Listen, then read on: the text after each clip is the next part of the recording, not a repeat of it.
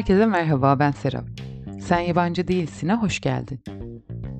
Beyaz yaka sıkışıklığından sıyrılmaya çalışırken yaşadığım halleri bu podcast'te seninle paylaşıyor olacağım.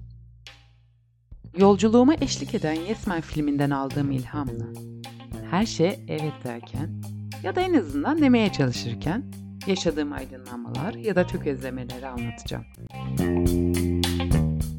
Uzun bir aradan sonra yazın sıcak günlerini de geride bıraktığımıza göre seninle tansiyonları biraz yükseltecek bir konuyu konuşacağım. Tansiyonları yükseltecek neden bahsedebilirim sence? Tabii ki cinsellik. Bildiğin üzere hepimiz bir cinsel kimlikle dünyaya geliyoruz. Ana rahmine düştükten birkaç ay sonra bizim hangi cinsiyette olduğumuz öğreniliyor tabii ki. Ama bu bilgi zamanla herkesin bildiği bir sırra dönüşüyor. Özellikle 3-4 yaş civarında erkekler rahatlıkla pipilerini amcalara gösterirken bizler eteklerimizi çekiştirmeyi ve cinsel kimliğimizden utanmayı öğreniyoruz. Ve ergenlikle birlikte bir hediye paketi gibi kendimizi eşlerimize hazırlamamız beklenirken erkek arkadaşlarımız onlara yol gösterecek abileri sayesinde ilk cinsel deneyimlerini yaşıyorlar. Yani bizim de bunu konuşabileceğimiz şanslı gettolarımız yok değil. Ama orada bilgi o kadar kulaktan dolma ve yetersiz ki gökyüzünde milyonlarca yıldızdan tut da yeryüzündeki en küçük birime kadar her şeyi öğreniyoruz da bedenimize dair hiçbir şey öğrenmeden hayatın içine karışıyoruz. Nasıl olsa doktorlar bizim yerimize her şeyi yapabilirler diye düşünüyoruz sanıyorum ki.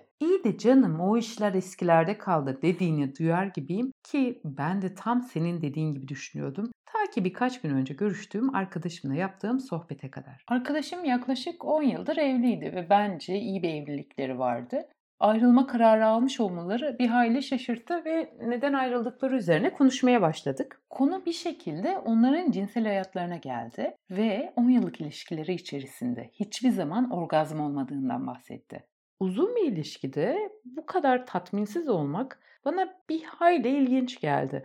Tabii evlilik sadece seks için değil. Hoş çoğu zaman evliliğin devlet tarafından onaylanmış seks kurumu olduğunu düşünmüş olsam da. Ama bu durumu görmezden gelmek gerekli mi yoksa değil mi çok emin değilim. Tabii bu kadar uzun bir ilişkide arkadaşlık, dostluk, paylaşım da önemli ama seksin de en az onlar kadar önemli olduğunu düşünüyorum. Sonuçta kabul, sosyal canlılarız ve ilişki kurmak önemli ama aynı zamanda içgüdüsel ihtiyaçlarımız var. Eğer evli çiftler birbirlerinin cinsel ihtiyaçlarını görmüyorsa bu durumda nasıl bir ilişki devam edebilir bunu bilmiyorum. O yüzden de bu sezon seninle vajina, cinsellik ve beden ihtiyaçlarını görmek üzerine bir seri yapmayı planlıyorum.